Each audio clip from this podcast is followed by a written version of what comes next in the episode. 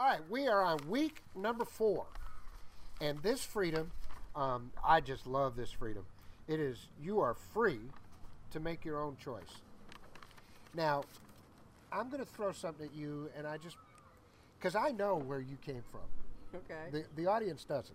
The audience, The audience. yeah, you know, you came out of the what was known as the Navigators, yes.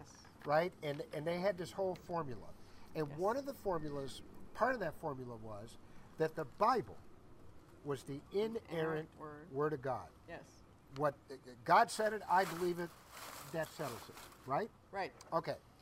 So here's one of the freedoms that I say that you have in our church and that we teach, and that is that this this thing about you have the freedom to make your own choice, which means that if you study, you get to decide what the Bible is. True. And here's what I think. I think the Bible is not one book. I think that the Bible is a collection of 66 sacred writings that are important and holy. And they are not without error. And as a matter of fact, the fact that we take them just the way it is is what makes it very powerful in our life. What do you think? Does that make you nervous? No, if it made me nervous, I wouldn't be coming to church here. Uh, well, yeah, but it might have made you nervous at first. No, because it took a long time for me to. One, I, I, I love the navigators that they taught me. th- One of their downfalls, I guess, was that they taught me how to study the Bible.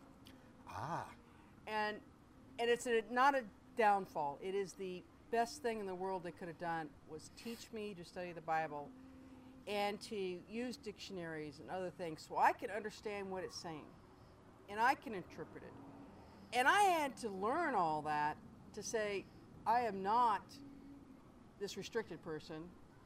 I can be free to be me.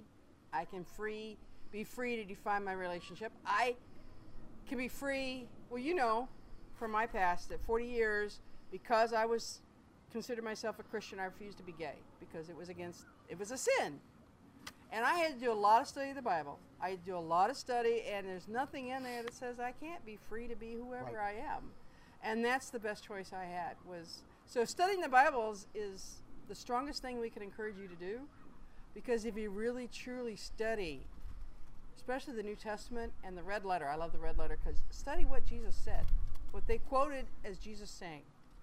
You will find that quite often, it, not all, quite often it varies from a lot of different churches and what they're trying to put out there. Right. You know, I, th- I think that that's an important piece, the freedom of choice, because um, so many people.